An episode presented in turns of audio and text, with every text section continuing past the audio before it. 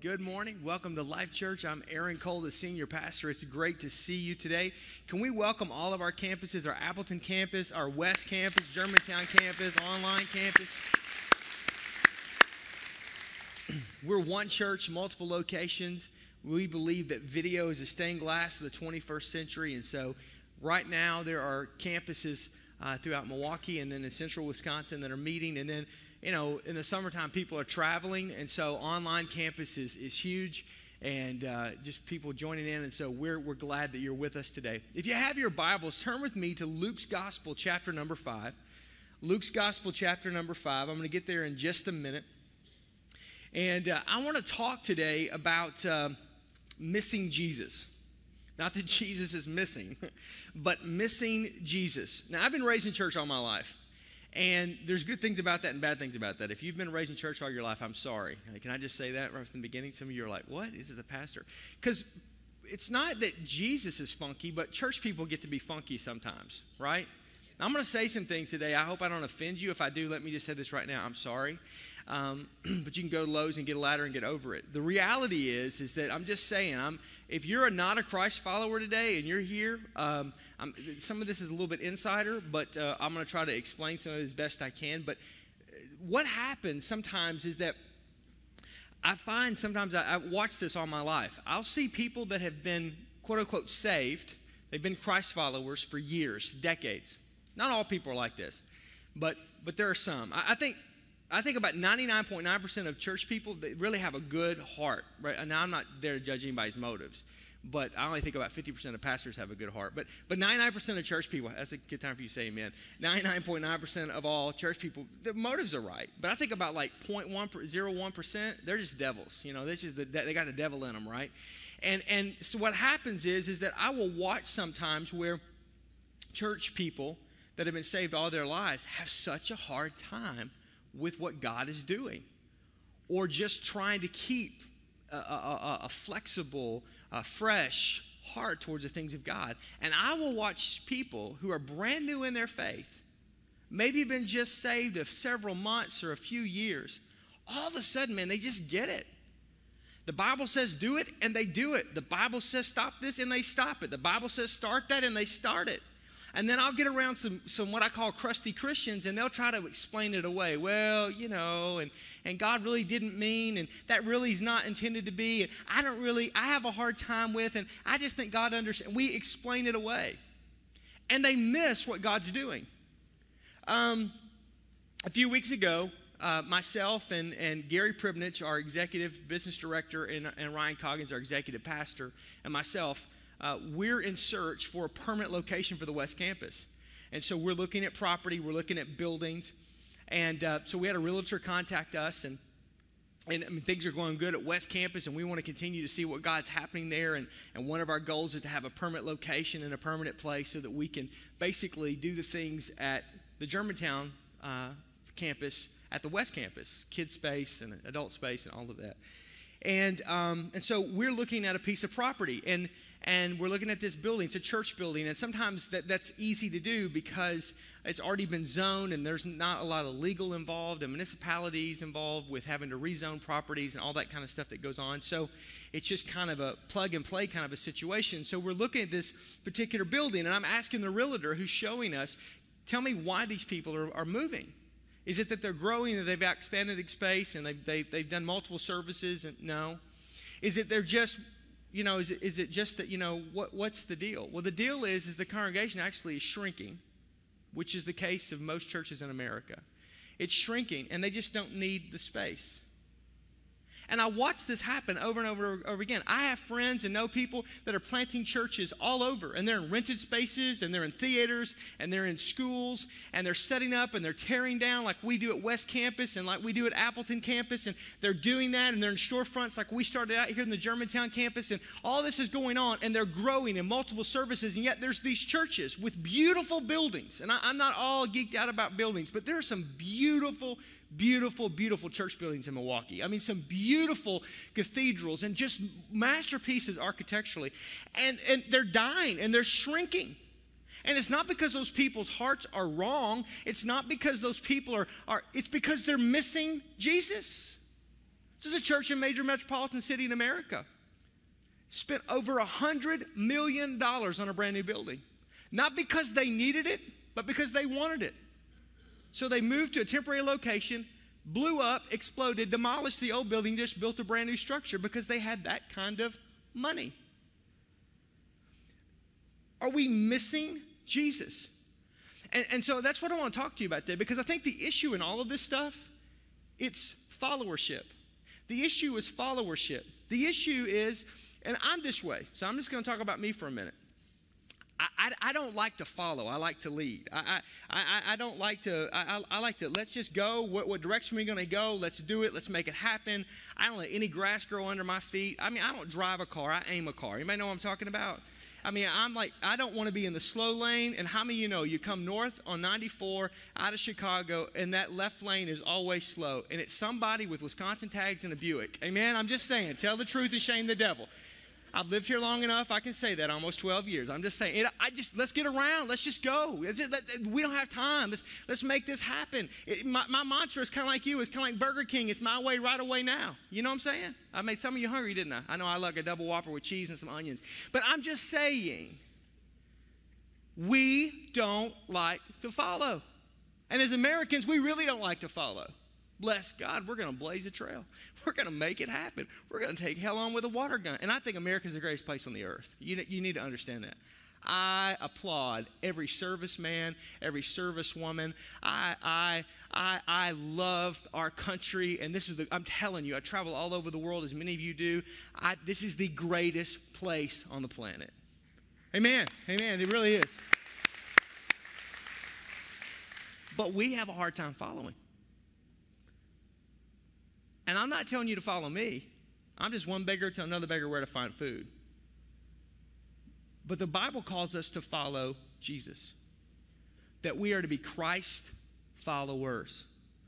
We are to go where he goes and do what he says and say what he says and act as he acts. And Jesus addresses this issue in Luke's Gospel, chapter 5. And he does it with a parable. A parable is a story with meaning. And he talks about old garments and new patches, and more popularly, old wineskins and new wine. Now, let me set up chapter 5 before we get into it, because I'm going to get to verse 30 in just a second. What's happening in chapter 5 is Jesus has encountered Levi, who's a tax collector, a.k.a. a sinner, okay? Tax collectors were not good people in the first century. And so the reality is that he's encountered him, but he has called him, and Levi has responded to the call, which denotes salvation has taken place in his life. His heart has been changed. Now, you and I don't know Levi as Levi. We know him as Matthew, one of the disciples who writes the first book of the New Testament. Now, is that not amazing to you? Think about this just for a second. Matthew is a complete sinner. Jesus disciples him for 3 years, dies on the cross for our sins, raises again, goes to the heaven, sends the Holy Spirit, and Matthew, along with 10 other colleagues, are now commissioned to change the world with the gospel of Jesus Christ. He's only been saved 3 years. Not 30 years, not 40 years. He's not steeped in religious tradition and the law.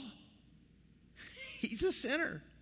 I love this about Jesus. Not only does he lead the New Testament church and help with his other disciple brothers, but he gets to write the first book of the New Testament. He gets to be the one to tell the genealogy all the way through Abraham, Isaac, Jacob, all the way through the house of David, all the way to Mary and Joseph. And there came a babe, and his name was Jesus. And so Levi is stoked. He's excited about meeting Jesus. His life has been changed. And he does what everybody does when you first get saved. You tell your friends. Remember when you had friends? Remember when you had friends outside the church? Take me back. All right. Remember a long time ago, and you had friends, and what did you do? I mean, you got together on Friday night, and you drank beer, and you sat around, and you went here, and you went there, and you did this, and you did that, and what does he do? He does what he knows to do. He throws a party. That's what I love. He doesn't throw a Bible study. Some of you crusty Christians, I'm really making you mad right now. I'm sorry, he doesn't. He invites his friends. He invites sinners. And the religious establishment of the day, the church, if you would, is enraged. They're enraged, first of all, that Jesus would associate with Levi, Matthew, a tax collector. They're enraged that he could redeem a guy like that. They're enraged that somebody like that could actually come to church and like that could actually be a leader and like that could actually follow the rabbi. They're enraged that Jesus is hanging out at a party. And I don't mean to desensitize it for you, but we kind of look at it like it's a church potluck.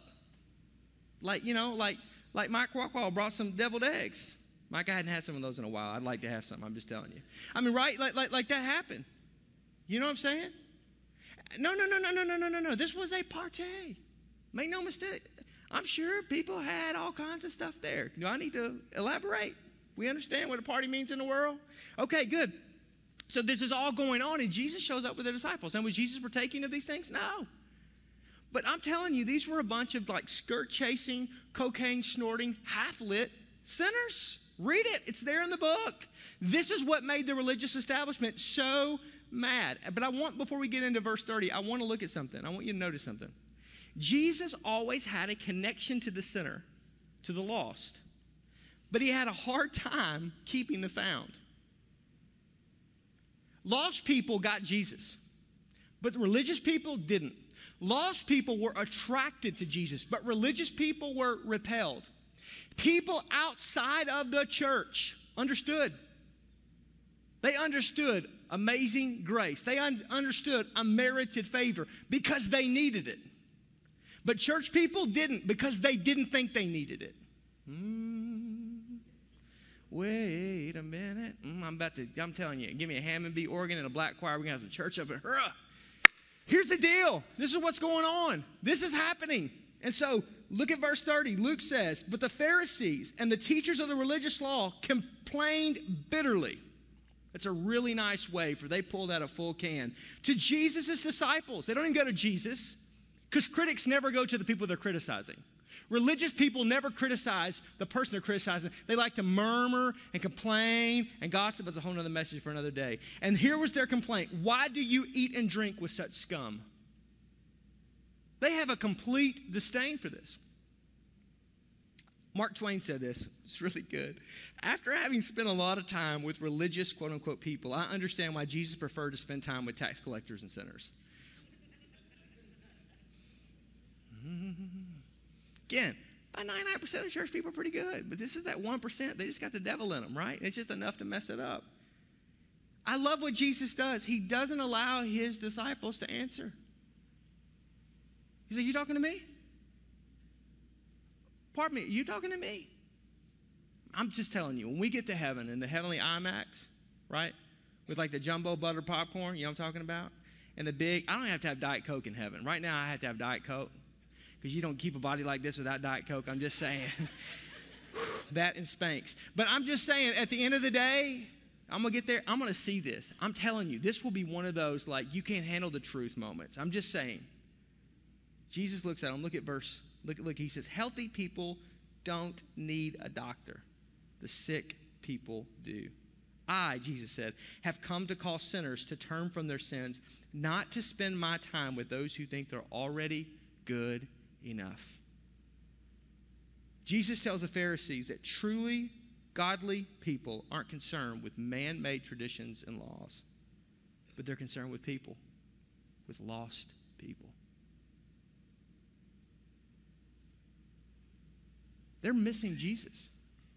God in flesh, the one whom they're trying to honor, the religious people. He's standing in front of them. The one who spoke the world into existence. The one who will die for the sins of humanity. The one who is the only one that could pay the price for our sins. And they don't even get it. They know the law. They know the Bible backwards and forwards. They can recite it. They practice it. They tithe. They give. I'm telling you, the Old Testament, the Jewish law, they gave more money and had more offerings for more things than you could shake a stick at. I mean, they did everything over the top. Yet the person, the Messiah, God himself, God incarnate, the incarnational presence of Jesus Christ is standing in front of them, and they don't even see him. They don't even get it. It's a new problem. It's been around for years. And notice what they do. This is always what religious people do. When they're confronted with something that they don't understand, they spiritualize the issue. They try to take it to a level that nobody else can understand. They try to take it to a place that confounds people, and they just try to trip people up. Notice what they do. Because religious people always spiritualize what they don't understand. They bring in the spiritual subject of fasting. Fasting. Why don't your disciples fast and pray more? Look at it, verse 33. And they said, John's disciples often fast and pray, and so do the disciples of the Pharisees. But yours go on eating and drinking. Look at Jesus' response. This is the New Living Translation, verse 34. And as he often did, Jesus responded to their question with a question of his own. Do wedding guests fast while celebrating the groom? Someday he will be taken away from them, and then they will fast. They don't even understand that the groom, see, we, the church, are the bride of Christ. Jesus is the groom. The groom is standing in front of them, and they don't even understand it. And what he's saying is, you guys don't get it. You're missing it. You're missing Jesus. And these disciples and these people and Levi who has just gotten saved and doesn't know all the protocols and doesn't know that you can't bring a keg to a church party. He's not learned all that stuff yet. He doesn't know that you can't invite lost people, which you can always, amen. But I'm just saying, he doesn't understand all the protocols. He doesn't understand all the laws and traditions. He's just barely new in his faith. He doesn't even know that there's some words that we don't say anymore. He doesn't get it all. He doesn't understand there's just certain things that we do and that we don't do. He doesn't get it, but yet he gets Jesus. Why is that?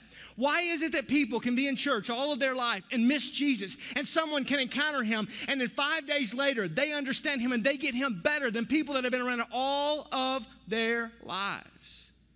Woo, he's preaching now, girl. And Jesus has his fill, and he says, I'm just going to give you a parable. And Jesus takes it from the spiritualization that they're trying to do and brings it to the practical. Let me help you with something. Anytime somebody, a pastor, a spiritual leader, a religious person, tries to spiritualize an issue in a way in which you don't understand, it's because they don't understand it themselves. When you walk away from a spiritual conversation and it's brought down to a practical term in which you can understand, it's because they understand it and they had the ability to translate it. That's called communication, ladies and gentlemen. That's what Jesus Christ did. He took the things that were very mysterious and brought them down to a way that everybody could understand. And he does it this way. Look at verse 36 through 39. He told them this parable. For no one tears a piece out of a new garment to patch an old one. Otherwise, they will have torn the new garment, which means they would have destroyed it, and the patch in the new garment won't even match the old, so it's of no value. Verse 37, no one pours new wine into old wineskins. Why? Because the new wine will burst the skins, and the wine will run out, and the wineskins will be ruined. No, new wine must be poured into new wineskins. I like verse 39. And no one after drinking old wine wants new, for they say the old is better. Now, the focus here isn't about wine and about garments, but it's a word picture of what they represent. Jesus is the new wine, and the religious people have continued to try to pour him into their worn-out, brittle traditions of their religion. That's why it's not working. They're trying to fit Jesus into their mold. They have a certain view of what the Messiah would be and what he would look like, and Jesus doesn't fit into their preconceived ideas. And Jesus is telling them, in essence, that he was coming with something radically new, and if they didn't get on board and obtain fresh wineskins, they were going to miss it. They were going to miss Jesus. This is what I think happens in church a lot with a lot of well-meaning people, is that they miss Jesus. He's there in front of them, and they miss him. This is why sometimes somebody can come to faith in Christ very new and very young, and they get it. It's like right now, if I try to learn a second language or a third language or a fourth language, it's very difficult for me at 42. But if I were 12, much easier. If I were raised in a bilingual household, I can get it very easy. Why? Because I'm young, I'm new, I'm fresh, I'm very moldable. My mind is like a sponge. But the older I get, the more closed my system becomes, the more closed, the harder that it is for me to make change. So is true in my spirituality. That when I'm fresh and when I'm new in the things of God, like Matthew, like Levi was in this situation, I get it. I see Jesus. I understand what's going on. And maybe I don't understand everything, but I get enough. I get the essential parts of it. But if I'm not careful, I become just like the Pharisees and the Sadducees and the religious leaders who knew the Bible backwards and forwards, yet they did not even see God when he shows up in flesh in front of them. They missed Jesus. See, I want you to understand this. God does not change. I'm not saying that at all. Matter of fact, Old Testament, New Testament, Malachi chapter 3 declares, God declares of himself that I am God and that I change not. He does not change. But how he works and how he moves is different in every single generation. Read the Bible. He's the same God. His divine attributes are the same. The triune Godhead, the Father, the Son, the Holy Spirit, the Trinity, the whole doctrine of God and the doctrine of the three in one does not change. It has never changed. It will never change. The consistency is there. But how he chooses to move is different with each person, with each individual. Look at how Jesus, he interacts with every person differently and uniquely. Why? Because they're all different and unique. Look how God works. In the Old Testament, he begins with this relationship in the garden with Adam and Eve. And then when sin enters into the world, he establishes his covenant with Abraham. And he takes Abraham on this journey. And then he further establishes it as that nation begins to grow. And he begins to lead them through Moses, right? He begins to lead them. He begins to guide them. He begins to direct them from being a slave people to a nomadic people to all of a sudden with Joshua, he begins to establish them as a nation. That's what we see today, the nation of Israel. What you watch on the news, that's the promised land. That's what they were given by God. That's why they fight so passionately for what is theirs. And then we see that God then does a new thing when he brings in Jesus Christ. It's the same God. He doesn't change. But he begins to work new and differently. You cannot put God in some algebraic formula. Those of you with engineering minds, you cannot equate God and put him into it. You cannot relegate him to an equation. It does not work that way. A plus B does not always equal C. Now, we've got to align our experiences with God's word. I'm not saying that, hey, man, just get out there, footloose, fancy free, do what you want to do. Whatever's good for you is good for you and good for me. No. That's why God gave us the Bible. The canon of Scripture, from Genesis all the way to the maps in the back of the book. It's God's word, right? You understand? It's God's word. And so we lean so heavily on that word that if it were to move, we would fall. I don't care what your experiences are. I don't care what you think. Quite frankly, you don't care what my experiences are and what I think. What we all care about is one thing. What does the Bible say? And if your experience and my experience and your ideas and my ideas aren't rooted and grounded and cemented in that book, it's just your stuff. It's just my stuff. And it's just wood, hay, and stubble, if you would. It just isn't going to last. The only thing that's going to last are going to be God's word. But when you look at how God works in Scripture, he moves. He's the same God, but he moves differently. And so that's what Jesus is trying to explain to these religious leaders. It's the same God, but he's moving differently. And there's just some valuable take-homes that I think that we can learn, we can glean from this parable, that I think are applicable to us in our own context in the 21st century. First is we must always be flexible. We must always be flexible. He uses this analogy with wine and with wineskins. And the reason why new wine cannot be poured into old wineskins is because the old wineskins have lost their elasticity. They've lost their malleability. They've lost their flexibility. And when the new wine, unfermented wine, is poured into the wineskin, it's supposed to ferment in that wineskin. And the fermentation process means that that wine and the fermentation process is going to give off gas. And that gas is going to give an expansion. And that old wineskin, because it's brittle, because it's not flexible, because it's not malleable, will burst. And the wineskin will be lost, and the wine will be lost. So when you put new wine, you have to put it into a new wineskin. You have to put it into a container that has the ability to be flexible, has the ability to expand, has the ability to do that. And we have a tendency over time, as we follow Jesus, we have a tendency, if we're not careful, to become crusty Christians, because we kind of know it. I mean, if I preach on a passage that you know, like maybe this, you've checked out on me. And so you're on your phone and you're checking your calendar or I saw some of you. Or you're sitting there and you're playing Angry Birds or you're crushing some candy right now. I mean, you're doing whatever and I'm listening. No, you're not. You've checked out because you think you know this.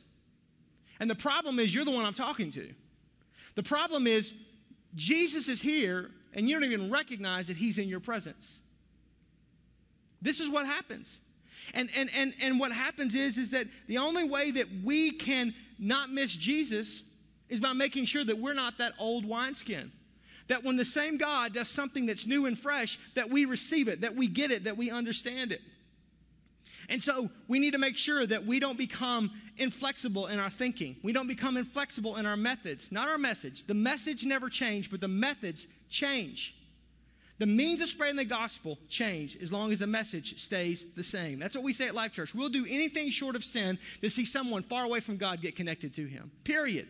Why? Because we're not married to methodology. Look, I'm not married to, there's nothing in the Bible that says we have to have church on Sunday morning. It's just our custom. It's our culture. Is it wrong? No. Is it sacred? No. There's nothing in the Bible that says you have to have a church building. Is it wrong to have a church building? No. Do you have to have one? No. We didn't have one before we got in this room. We don't have one at the West Campus. We don't have one at the Appleton Campus. I don't know what they're showing before or after, but it's probably not going to be the same thing you're doing right now. Why? Because God doesn't reside in the buildings made by the hands of men. He resides in the hearts and lives of men and women. But sometimes what happens is we get stuck that it has to look a certain way. It has to be a certain way. You know, we say things like, oh, man, and people start talking like this when they start talking about the good old days. You know what I'm talking about? If you haven't been raised in church, I'm sorry. But if you have been raised in church, I'm going to make fun of you for a minute. Listen, we do this. You know, I remember back when. I remember, man. I remember we had 3-hour church services. Do you really want to have a 3-hour church service? No, you don't. I remember we used to have revival. Sunday night, Monday night, Tuesday night, and it was Holy Ghost night on Wednesday night. Do you really want to do that? No, because if I did a revival today, there'd be about 60 people show up on Monday night. Do you know why we did it back then? It's because in the 70s, there was a charismatic renewal that was taking off. And what was happening is people were leaving mainline denominationals to go to non-denom charismatic Pentecostal churches, and they were flooding our places, and it was packed. It was the biggest attendance, and it was the biggest offerings, and pastors went, wow, we can fill the house. Wow, people will show up. Wow, this is happening. And that's how we grew the church. Look at it in the 60s and in the 70s. The Jesus movement, that's the way it happened. Oh, man, don't you? This is the deal. I mean, listen, people, we get all caught up in how good the good old days were. You know, I remember back when, this is what, and I remember we used to sing songs. Like, don't you remember we used to sing songs and the lights were always up and we had a hymnal in front of us? Back in the day, really? Really? That's what you're going to live and die on. Now, don't misunderstand me. Page 136, my favorite song of all. Pass me not, O gentle Savior. Hear my humble cry. Why on others thou art calling, do not pass me by. Savior, Savior, hear my humble cry. Why on thou others thou art calling, do not pass me by. I know all 4 stanzas. Thou, the King of all my comfort. I can go on all day. Nando probably should sing that song and play that. He doesn't. He doesn't even know it. He didn't know where the book is. It's actually in my office. He didn't even know where the hymnal is. I have all the hymnals. I mean, I get it. I understand. But what I'm trying to say is that there's something in our minds that we go. And whatever the song that was played when you got saved is probably your favorite song. It's kind of like some of you, most of you, whatever the hairstyle was when you graduated high school, you're still sporting it. Because we don't like to change. That's right. Some of you girls, y'all got the wings like Farrah Fawcett. 1970s. 80 girls, they still sporting a big, remember that? And some of you guys have a mullet, and you need to get rid of it. I'm just telling you. And if you don't think people in Wisconsin don't have mullets, just go to the Walmart Supercenter at West Bend on Friday night. I'm just telling you right now. I'm telling you, Wisconsin's the Arkansas of the North. There's more blaze orange, four-wheel drives, and mullets you can shake a stick at.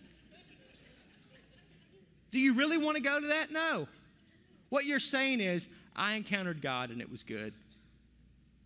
And are there things that happened in the olden days that were great? Sure there are. As a pastor, as a spiritual leader, I mean, one of the things that we used to do with Sunday night church is it was a very casual environment, and the altar times were great. And as a parent, I want my kids to have that. Well, why don't we do Sunday night? Because, again, because Sunday night's just a cultural, non-sacred way of doing things. Is it wrong? No. But why do we have to go back to this way to make it happen? Because 100 years before, they weren't doing Sunday night. You understand why Sunday night churches got introduced, don't you?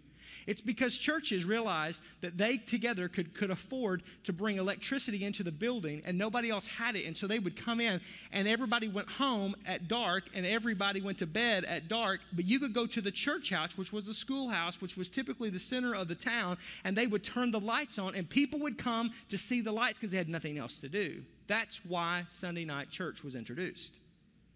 But oh, bless God, that's when it was. That's when God moved. That's when Jesus went to church. No, Jesus never went to church on Sunday night. He went on Saturday night. Get it right, people. Do you understand? I'm just saying, we sometimes miss it, and we've got to become flexible and go, God, what are you doing? Or we will miss Jesus.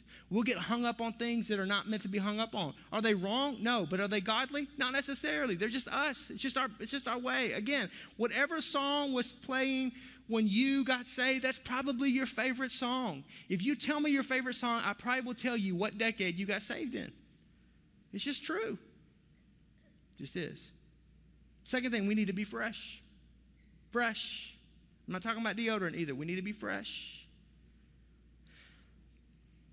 One of the most common mistakes that Christians make is that they think that they can live their lives off a single commitment that they made years ago. You give your heart and life to Jesus, and that's it. No, that gets you saved, but you begin a relationship.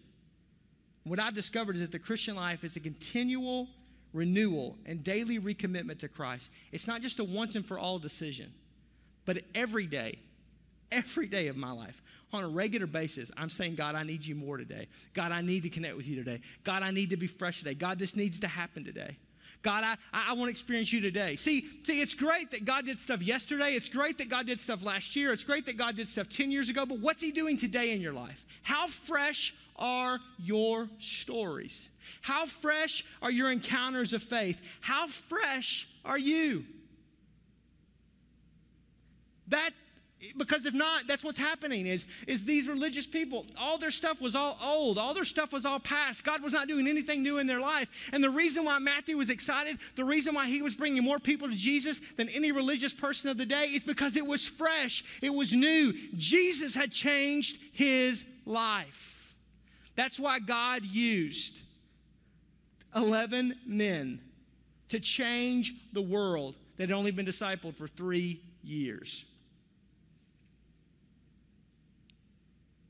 Last weekend, I had the weekend off, and honestly, I was up at a lake, and my idea last weekend was me and Zach Brown and Jimmy Buffett. We were going to be knee-deep in the water somewhere. I was going to do the online campus, but I was just going to kick back, max and relax, hang out on a pontoon boat, and just sleep and eat. Can I just really be honest with you? I had steaks. I had it all lined out, everything.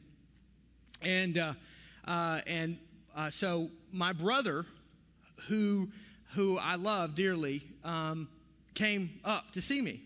And so he came in and flew in, and I picked him up, and he says to me, hey, are we going to go to church on Sunday?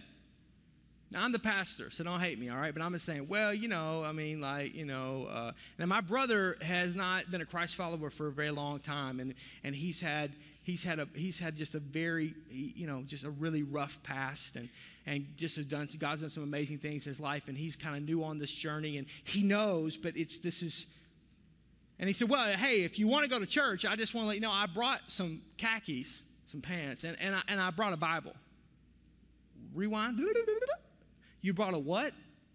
Because my brother has never, in all of my adult life, ever traveled with a Bible. Like, this is just not the deal, right? And so Tammy says to me, she goes, you need to go to church if he wants to go to church. I'm like, oh, man.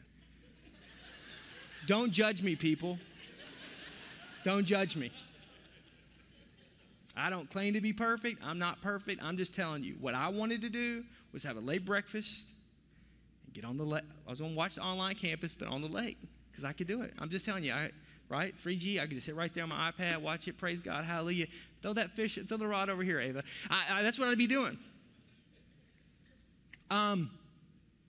I told her, I said, woman, I'm talking to Tammy, I don't even have, like, pants. I'm like, all I've got shorts and flip-flops. It's Life Church. It's what you tell people, isn't it? Don't you love when your wife takes your own preaching and throws it against you? Don't do that to me. So, right, it's easier to preach. I said, she goes, you'll be fine. I said, I have a shirt that, like, I wore from the office, changed into some shorts, and headed up, and that's all I got. It'll be fine. So I said, yeah, let's go. So we got up. Thank God for the Appleton campus. Went to the Appleton campus last weekend because we were up in north central Wisconsin. So we went to the Appleton campus last weekend. Man, 61 people at the Appleton campus. Isn't that awesome? In the middle of summer, the campus has just launched late spring, 61 people.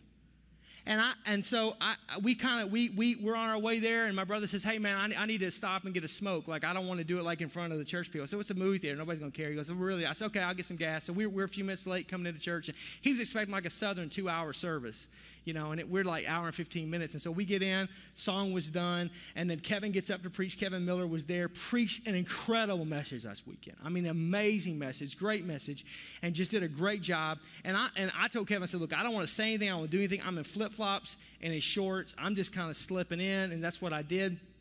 And so we're in that service. 2 people gave their life to Christ last weekend. I mean, Kevin does an altar call, and I'm thinking, he's not even preaching about salvation. And then 2 adults, check the box, get saved, and I don't have time to tell you the stories. Amazing stuff is happening in Appleton. Just amazing. God is moving in Appleton. And so we're sitting there, and my brother and I had this conversation, and I'm just thinking, how stinking cool is this? I'm at a church that I pastor. I'm wearing shorts on the weekends. I could never do that in traditional churches. And I'm there, and here is my brother whom I have prayed for, I have fasted for, I've believed for, I've stood in the gap for.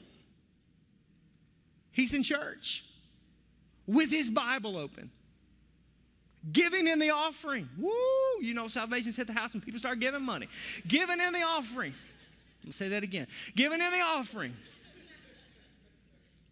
2 people give their life to Christ. Thank God for Life Church. Thank God for the Appleton campus. I watched those people set up, tear down, do all that they were doing. You know the reason why God's moving to the Appleton campus? I'm going to tell you exactly why. Because it's the same. They have the same spirit that the Germantown campus had when it started. When the Germantown campus started, all of those people that came to the original campus here in Germantown left a very comfortable, great church in Milwaukee, and they came here for one reason, because they were told they'd see more people come to faith in Jesus Christ if they planted a church than they'd ever seen in their lives. God blesses that. Look around. God blesses that. And that's exactly what's happening at Appleton right now. You are there, and you are serving God, and you are doing it with the right heart, and God is opening up the windows of heaven and pouring out a blessing. And it's amazing to see what God's doing in the Fox Valleys. I'm telling you, the best is yet to come. But it's about being fresh. It's about making sure that our stories are not old, our experiences are not old, that we're taking that time. And the last thing I want to say, and I'm going to land this plane because I'm already 8 minutes and 42 seconds over, is we need to be free. Be free. We must be free. We need to make sure and become careful not to become content with the old. Look at verse 39 again. Jesus says, no one after drinking the old wine wants the new. For he says the old is better. Why? Because it's comfortable. Our number one enemy isn't the devil. Our number one enemy is comfort. What happens is that we get comfortable as a church, and we get into this cadence, and we get into this deal, and we get into our rules, and we get into our regulations, and we get into our little thing, and we got our seat, and we got our service, and we got it just the way we like it. And the problem is that we don't change. And the problem is that we like the old. It's like an old pair of shoes. They're just comfortable. We're just used to it. But God's wanting to do new things. God's wanting to experience new things. William Barclay, the great theologian, said, "There is in religious people a kind of passion for the old. Nothing moves more slowly than the church, because we like it the way it was."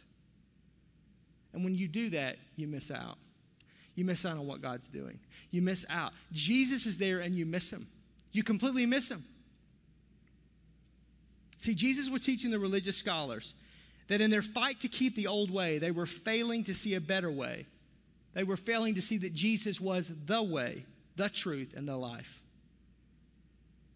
When we don't follow Jesus, when we just try to keep our traditions and keep our things and keep our way of doing things, and when we become inflexible, when we become stale, and when we become kind of confined to the old way of doing things, instead of being flexible and being fresh and being free, what happens is we miss what God's doing. And it makes about as much sense as putting an old patch onto a new garment. A new garment doesn't need an old patch. And an old garment can't handle a new patch. And new wine needs new wineskin. And new wine doesn't need an old wineskin, because old wineskin can't handle it. And that's what happens. We begin to have religion over relationship. We begin to have my leadership over Christ's followership.